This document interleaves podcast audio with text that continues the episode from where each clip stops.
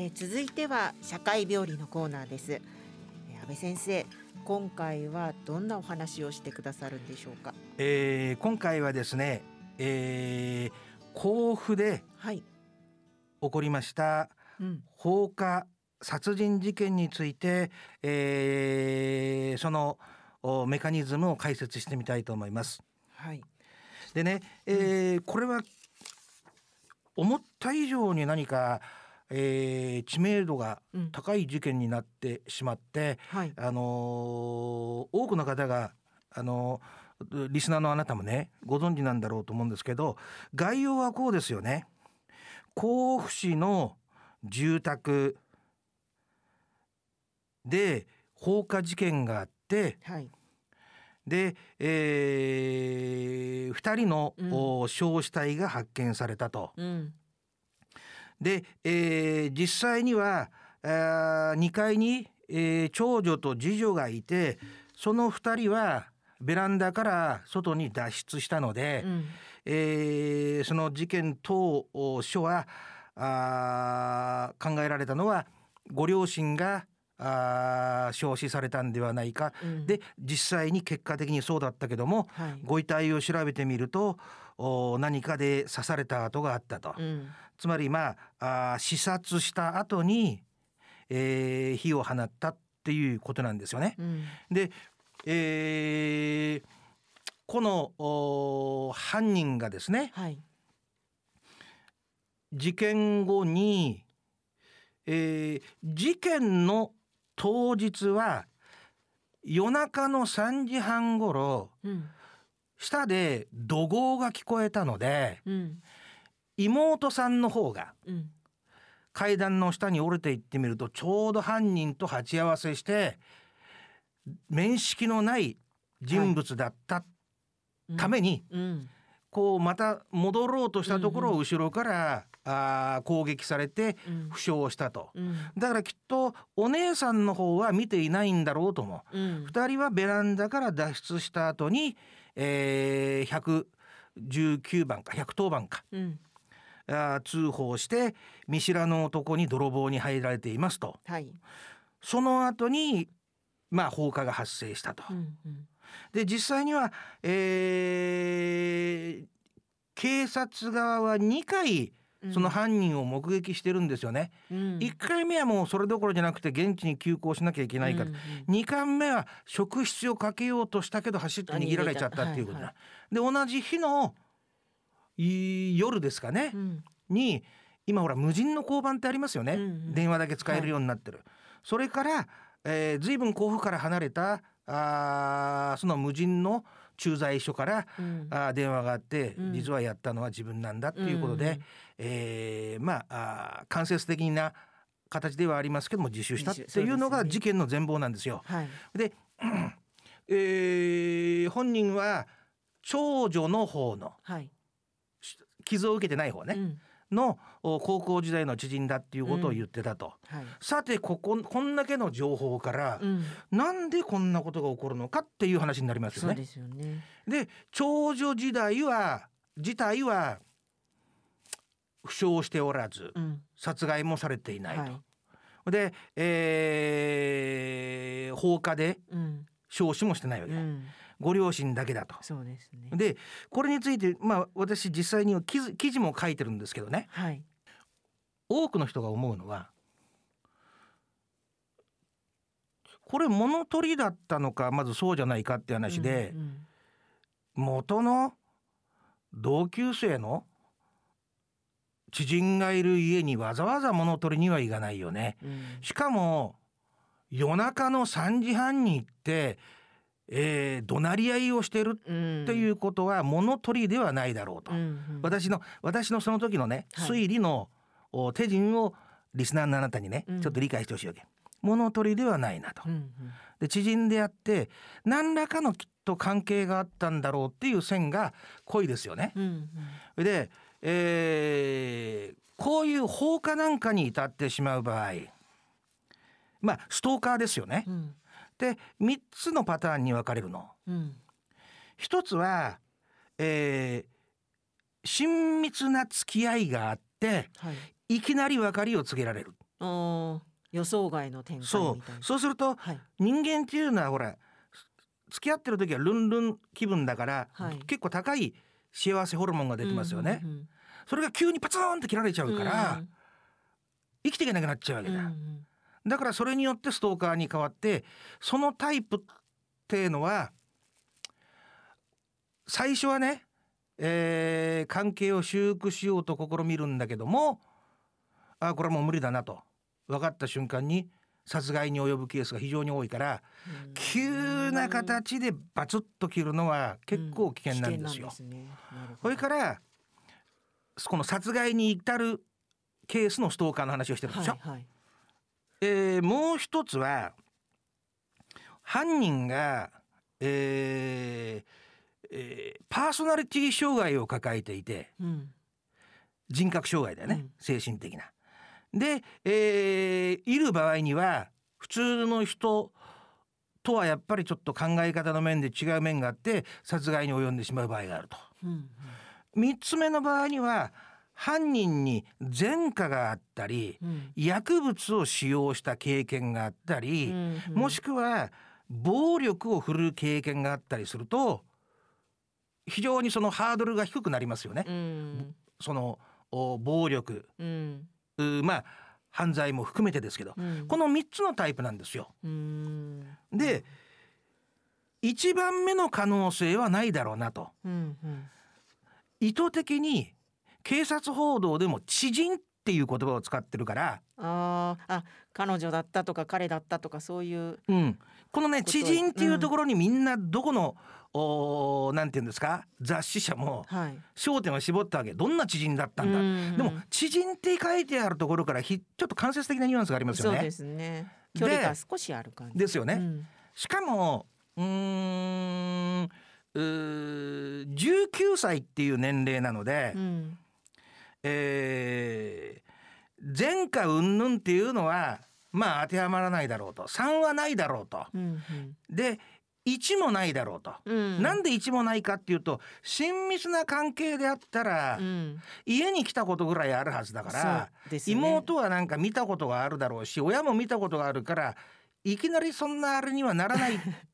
そうですよね。まあ別れちゃってたら別ですけど、うん少なくとも妹は見たことがあるだろうとう。んうんだから親密な関係ではない、うんえー前科とかそういう方向でもない、うんうんと考えるとパーソナリティ障害しかないだろうっていうふうに私は判断したんですよ。はいはいでパーソナリティ障害の時どういうことがあり得るかっつうとですねストーカータイプは全く別にしてうん心理的なネグレクトを受けた人がストーカーになるんです。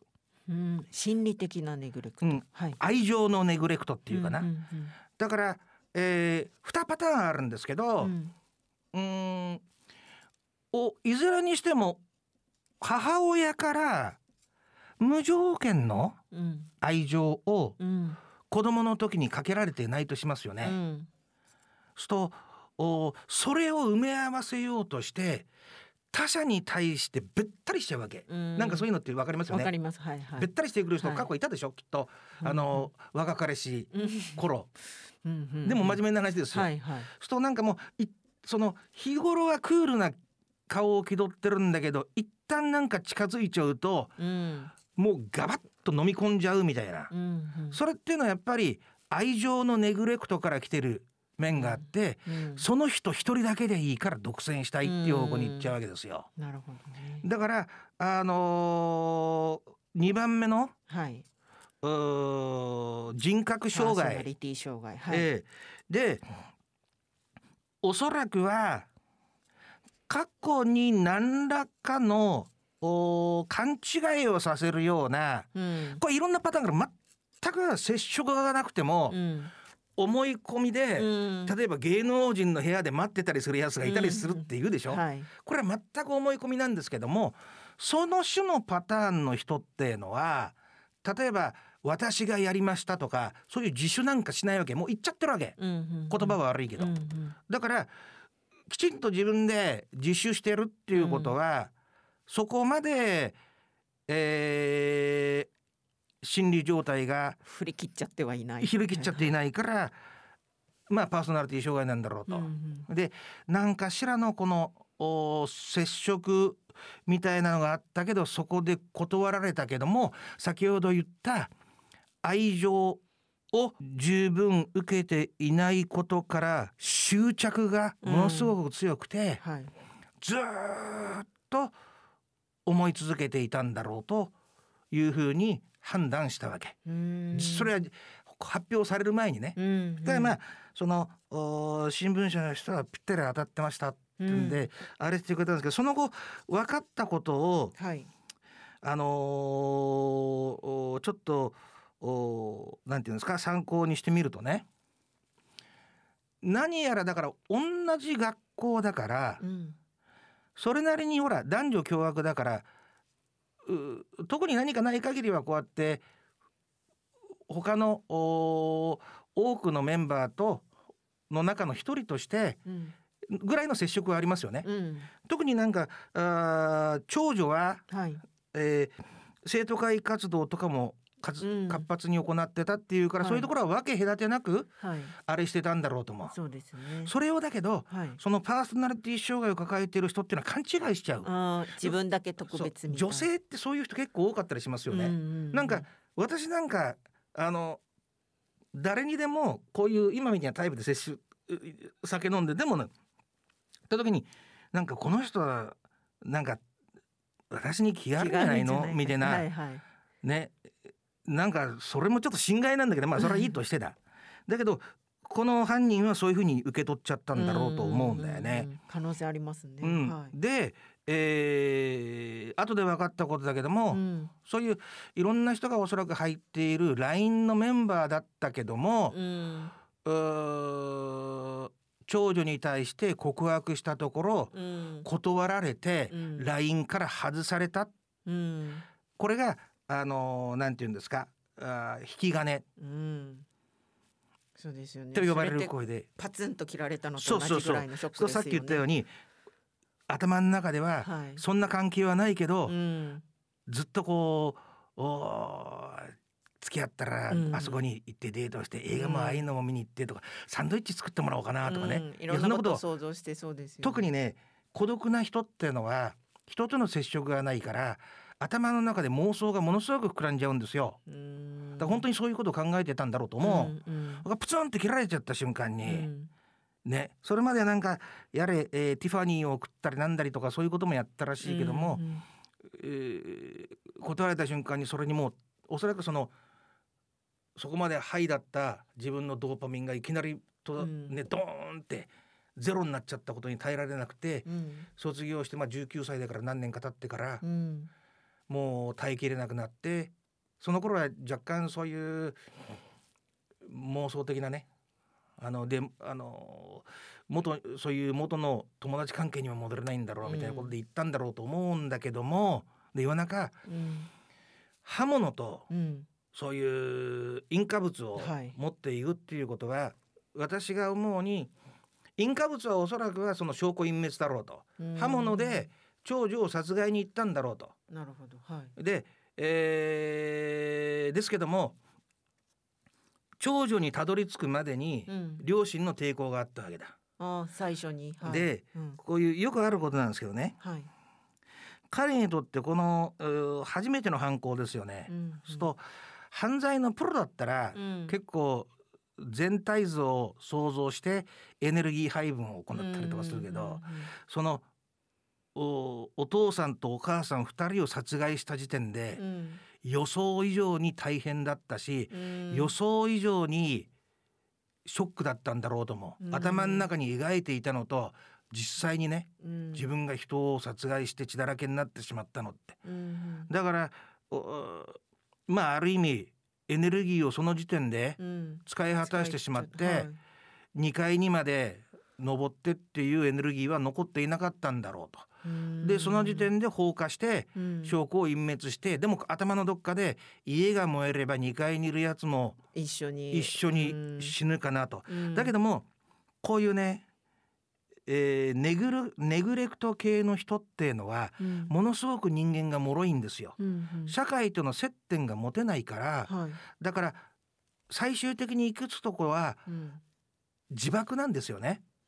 人を殺害しても自爆しようって考える人がものすごく多いわけ、うん、大量殺人犯もこういうネグレクト系なんですよね、うんうん、ただ自分一人で死ぬんじゃなくて自分を苦しめたやつを巻き込んで自殺してやろうっていう発想になるだけで、うん。うん、だから頭のどこかには証拠相手をの長女の方を殺害して自分も死のうと思っていたっていう部分も、うんあったかもしれない。なぜなら、うん、自分で自首してますよね、はいはい、そういうところが連続的に人を傷つけ続ける連続犯とは明らかに心理状態構造が違うわけですよね、だから自爆なんですよ、うんうん、一発でボーンっていくタイプはね。なんで、えー、そこら辺のところはわずかだけであったかもわかんない、うん、それでね、えー、ここで言えるのはこうだったと思う。はい、うんとこれはね新聞にも書いてない、えー、っと新しい情報をもとにあの私が考えたことですけど、はい、この長女の方もかなりなんかその自分が引っ込み思案な自分を直そうとして一生懸命努力した、うん、で高校に入ってから積極的にねあの人と関わっててもそういうのもあってなんか生徒会とかも苦手だったけど、そういうところに自分が入ることによって、えー、どんなことをしても人と付き合わなきゃならない状況になりますよね、うんうん、そういうところに自分を投げ込んだんだろうと思うんだよね。頑張ってたんですね、うん。はい、だけど、えー、そんな努力をしていたから逆に、向こうは勘違いしたのかもわからないね。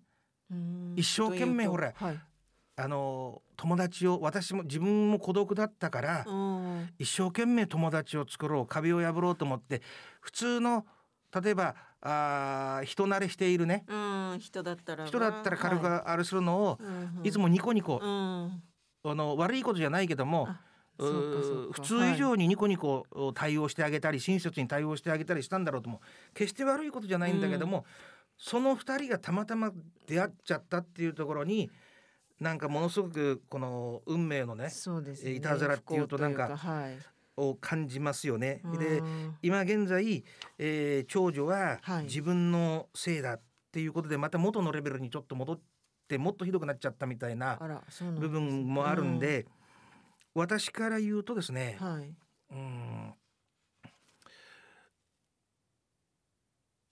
一言なんですよね。あなたのせいではなくて犯人のせいなんです、だってもう一番大きなルールっていうのは犯さず犯されずなんですよ、うんうん、法律家がうんぬんとかそういうね関係なく法律の本当の基盤っていうのは人の領域を犯さないし人にも自分の領域を犯さないよっていうそういうことなん、それが原点であって彼はどんな事情にせよ彼がどういうバックグラウンドを持ってたにせよその一線を越えて行動を起こしたわけで、彼女はただ親切にしてあげただけだと思う、うん、だから彼女には全く罪はないんだよね。もし聞いてるんだとしたらねあなた何もしてないでしょ、うん、ということなんですよね、うんうんうん、だからあのー、そこのところをね強く持たないと生きていけないし、うん、うんここのとこなんかね私事なんですけど時代劇をよく見てて、はい、最近の若い俳優の方がやってる時代劇とってもいいね。ああ、のあの V6 の岡田准一さんとか、はい、とってもいい時代劇。であの時代劇ってことはなんか侍の役で、うん、侍ってやっぱり何かあると切腹したりとか、うん、生と死の狭間でいつも生きてる部分があるわけ、うん、切腹なんかそこら中にあったことだし闇討ちされるみたいなこともそこら中であったわけで、うんうん、した時に、えー、奥さんが亡くなったのかな、うん、で、えー、なんかあなたは生き続けてくださいと。うん。友達も亡くなって友達にもあなたが生き続けることによって私の思いも一緒にあるはずですと。うんうん。これはねこのお長女の方に言いたいとも一生懸命そのお引っ込み思案な自分をねうん。直そうとして頑張って逆に評価に値するともうん。たまたまこういう人に巡り合ってしまったことは失敗だったけどもこのことをやっぱり犯人もねうん。この事実を知るべきだと思う。うんうんでねその上でご両親はうん。の思いはあなたと一緒にあるはずだからうん。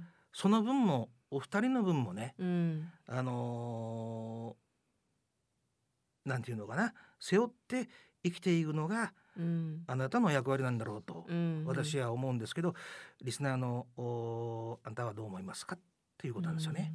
ねあのこの事件私もかなりやっぱりねうん放火されてさらに中からお父さんおおねお母様ご両親が亡くなったっていうので結構センセーショナルな事件としてうん。注視してたんですけど、今の安倍先生のお話を聞いて、うん。ああそうかそういうふうな考えで結局こういう結果になってしまったんだっていうのがすごくよく分かったのでやっぱりその犯罪心理学うんっていうのはすごくうーんなんて言うんだろうなやっぱり経験に基づいてきちんとある学問だと思いますので、うん。それはそれですごく大切ですしやっぱりうん。今の時代なんかここれと似たようなっていうか結構ねねたくさん起きてますよね。よくね言っても今ちょうどその話をしたいと思ってて、はい、あのーでね気をつけてほしいのはこのさっき言ったこの無差別殺人というのは、うん。えー一一発型のはい。大量殺人と、こう定期的にこう起こる連続殺人の2つに分かれるんですけど、うんうん。特にこの一発型のはい。自爆型のっていうのはね、えー他の事件が起こると、うん。もう怖くてしょうがないわけ、うんうん。死ぬって誰でも怖いんだから。でどうしようかな。いろんな手使ってその一線を越えようとするんだけど他の人がやるとよし俺もいける、あそそうなってしまうんですね。うん。おもそういうふうに、まあ、コピーキャットっていうのとはまた別だけど、うんうん。言ってることわかりますよね。はいはい。だからここのとこちょっと連鎖が起こっていっぱいいろんなところで事件が起こったと思うんだけども、うん。全部が全部そうじゃないですよ。うんうん。おそらくそのお上野であった、うん。あーサラリーマン2人を指して、はい。っていうのは別の私の見立てでは別なんだけども、一般的に、うん。えーこういう自爆殺人的なタイプっていうのは連鎖を起こしやすいのでうん。気をつけてほしいなっていうのがうん。一点と、うん。もう一点はねやっぱりこのどうしてもこうやってほらこのお物を買ってもらって社会が回るっていううん。この資本主義っていうシステムはい。に世界中が従ってるわけですよね。はいそうした時にそのまあ最終段階みたいな状況が今の今日だろうと思うんだけど、うんそうした時に何て言うかなあのー家庭の中では母親とか父親にとって子供が邪魔になる場合もあるわけですよね。うん自分のキャリアを推し進めていく上で、はい足手まといになるわけだから、そういうケースとそれが1ね。はい。2は子供をに過剰な期待をかけて、うん。アクセサリー化しようとするケースがうんと多いわけですよ。うんうんだけどもそこまでいける子供っていノウハウを知らないんだから親は、うんうんうん。期待をかけるのは勝手だけど、はい。そうすると前者はネグレクトになっちゃうし、うん。後者は心理的なコントロール、うんうん。愛情のコントロールになって、うん。結局同じ方向もしくは後者は虐待につながっちゃう場合もある、まあ、前者も後者も虐待につながっちゃう場合もあるけども多くはね愛情面でのネグレクトもしくは愛情を使ったうん。コントロール、うん心理コントロールにいっちゃう可能性が高くてそういう過程が増えてきているからこういう事件が増えているんだっていうことはうん。私はあの間違いないだろうと思う、うん。だからやっぱりね政治家たちも合わせて、うん。えーえー欲得のためだけじゃなくてこの基軸だけはちゃんと守んなきゃダメなんだっていうものをやっぱり持っている社会が最終的には幸せをねうん。な社会なんだろうと思うからうん。それはあの一人一人がねそういうところでやっぱり自分の欲的じゃなくて正しい方を選ぶっていう昔そういう人がいたんですよね。うん、偉くなくとも正しく生きるっていうおじいちゃんがいたの、もう亡くなっちゃったと思うんだけど、はい、あと宮地社長っていうお金持ちの社長いてね。えー、天知る地知る己知るっつって、うんうん、誰が向いてなくても正しいことやってれば必ず天は見ててくれる。私あのー、偉くなくても正しく生きるだから今と正反対ですよね。うんあの正しくなくとも偉くなるみたいなことになっちゃってますよね。はい、でもそういう方向で日本の歴史は流れてきた部分もあるんで、うん、必ず戻れると思うんで世界のなんかねそういう面でのリーダーになっていくべき国が日本なんじゃないかなって私はちょっと密かにね、うん、えー、望んでんですけどね。今日もすごくあのためになるお話をありがとうございました。またあのまあね、事件は起きてほしくないんですけれども何かありましたらばぜひ分析していただきたいと思います。かりましたはい以上社会病理のコーナーでした。